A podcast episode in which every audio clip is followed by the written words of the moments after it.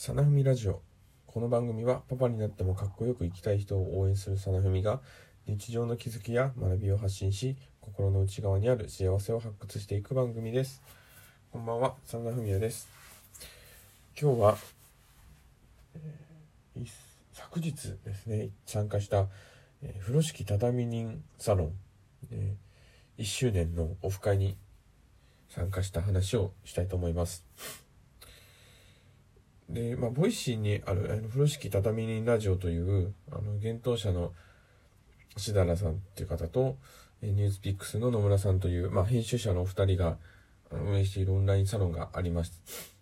ボイシーの番組があって、その中のオンラインサロンがあります。で、そこで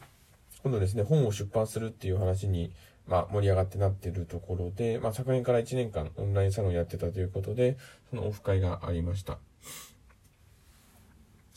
内容としては、そのオンラインサロンに参加しているメンバーが、ボイシーのパーソナリティのお二人と、仕事で何を大事にしているのかという話をして、セッションを行う。で、それがもうボイシーの番組として録音をするというような特別企画がありました。で、その中で私も実際にボイシーの番組に出演をさせていただくということになりました。また後日放送されるそうです。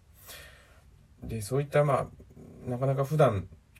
仕事が全く違う人、背景が違う人と話す場に行って感じたことというのが、やっぱその自分の強みとか弱み、特徴っていうのは他者と比較をしないとわからないということです。で、自分は自分であって、人と比較しないで自分の成長をしっかり測っていくっていうのはもちろん大事なことです。しかし、その何が強みなのかっていうことは、場所によって全然変わってくるものだと思います。同じ業界、同じ会社の中であったら、基準っていうものが、しっかりあって、その基準において、相手とその優劣がついていくと思うんですけれども、その、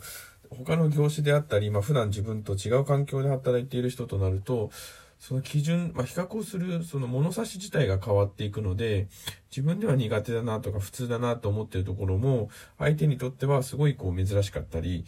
強みとなり得る場面に、なることがあると思います。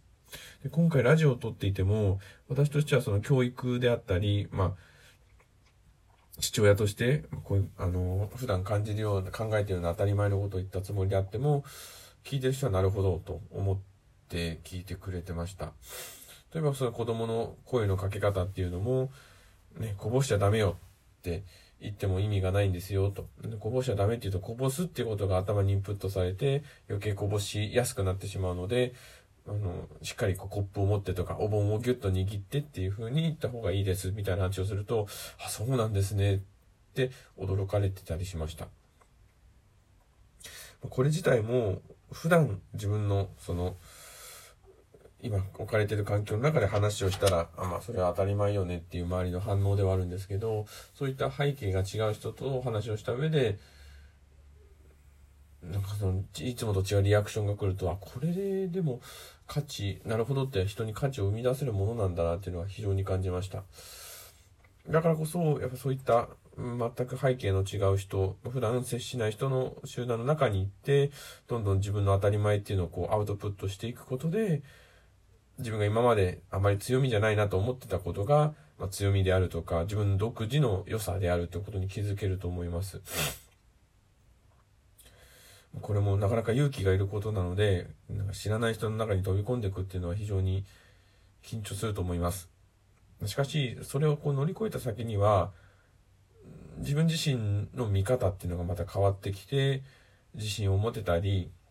その新たな気づきで新しいことにチャレンジしたりできる自分になっていくと思うので、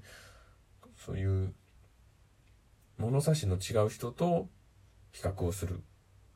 その中で自分の強みをしていくっていうのが、とても勉強になったオフ会でした。